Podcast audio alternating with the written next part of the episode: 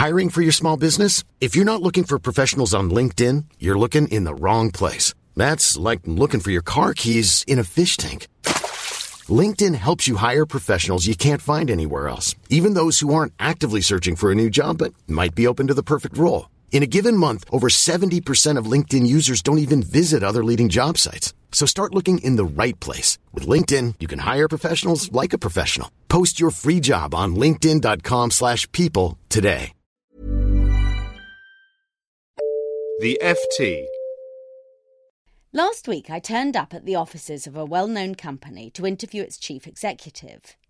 In reception, a security guard issued me with a pass but refused to let me through the barrier on the grounds that I'd attached it to my bag rather than to my coat. When I'd moved it as directed, he let me through with the gruff warning that I wouldn't be allowed out unless the pass was returned to him undamaged. On the other side of the barrier, the chief executive waited, all charm and urbanity.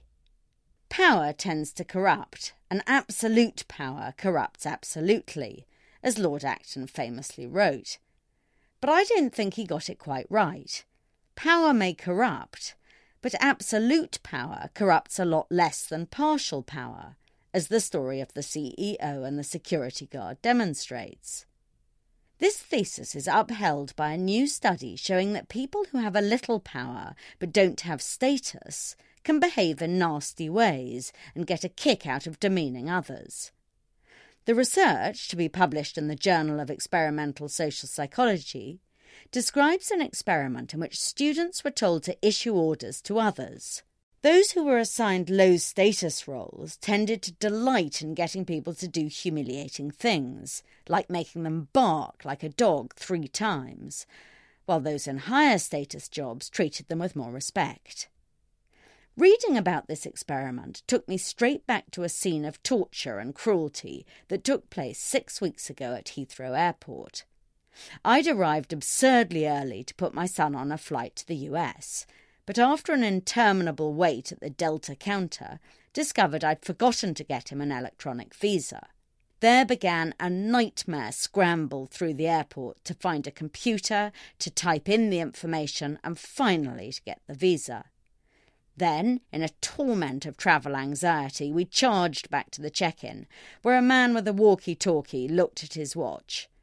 There were still 58 minutes to go before the plane left, but he shook his head. Too late.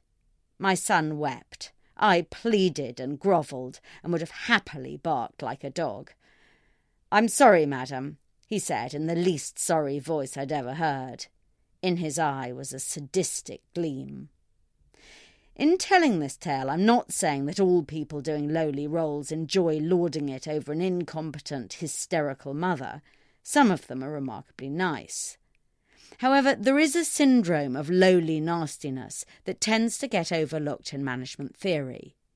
It's often observed that the people at the top are bastards, but we forget that the people at the bottom can be even bigger ones, which isn't really very surprising. If I were a security guard or worked in the Hades of Heathrow, I'd be pretty horrid too. The researchers argue that the best way of discouraging tyranny lower down the pecking order is to make sure that the jobs are not dead ends and that advancement is possible. I don't agree. The nastiest people I've worked for were junior managers hell bent on climbing the ladder. I can think of one particular man who I worked under briefly in my twenties, who was only one rung above me, but used to delight in reading out loud all my clumsiest sentences for the whole department's enjoyment. Now he has a very grand job indeed, and is much less beastly. I bumped into him at a party the other day, and he even made a joke at his own expense. It's true that not everyone gets more civilized as they climb the ladder. Gordon Brown wasn't noticeably softened by the experience of power. Neither was Joseph Stalin. But for most people, success does seem to mean that they become more outwardly agreeable. They're more confident, and their elbows are less sharp. Their jobs are more interesting, and everyone sucks up to them. And if these things aren't enough to exert a softening effect, there's always the solace of the ginormous pay packet.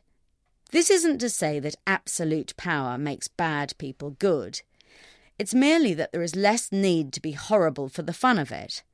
Corruption works differently at the top.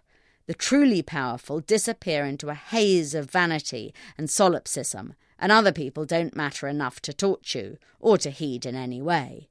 If anyone doubts that, I can quote another piece of research to be published soon in a magazine called Organizational Behavior and Human Decision Processes, proving that the powerful don't listen.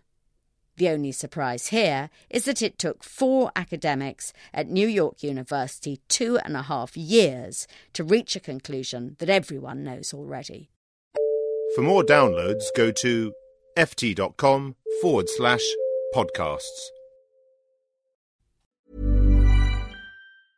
Here at Bellingcat, we get to the bottom of things. From a global crisis to an underreported event, we find the facts using publicly available tools and resources, uncovering what is hidden on and below the surface. We connect the dots using social media posts, satellite images, and public records, and empower others to do the same by sharing how we do it.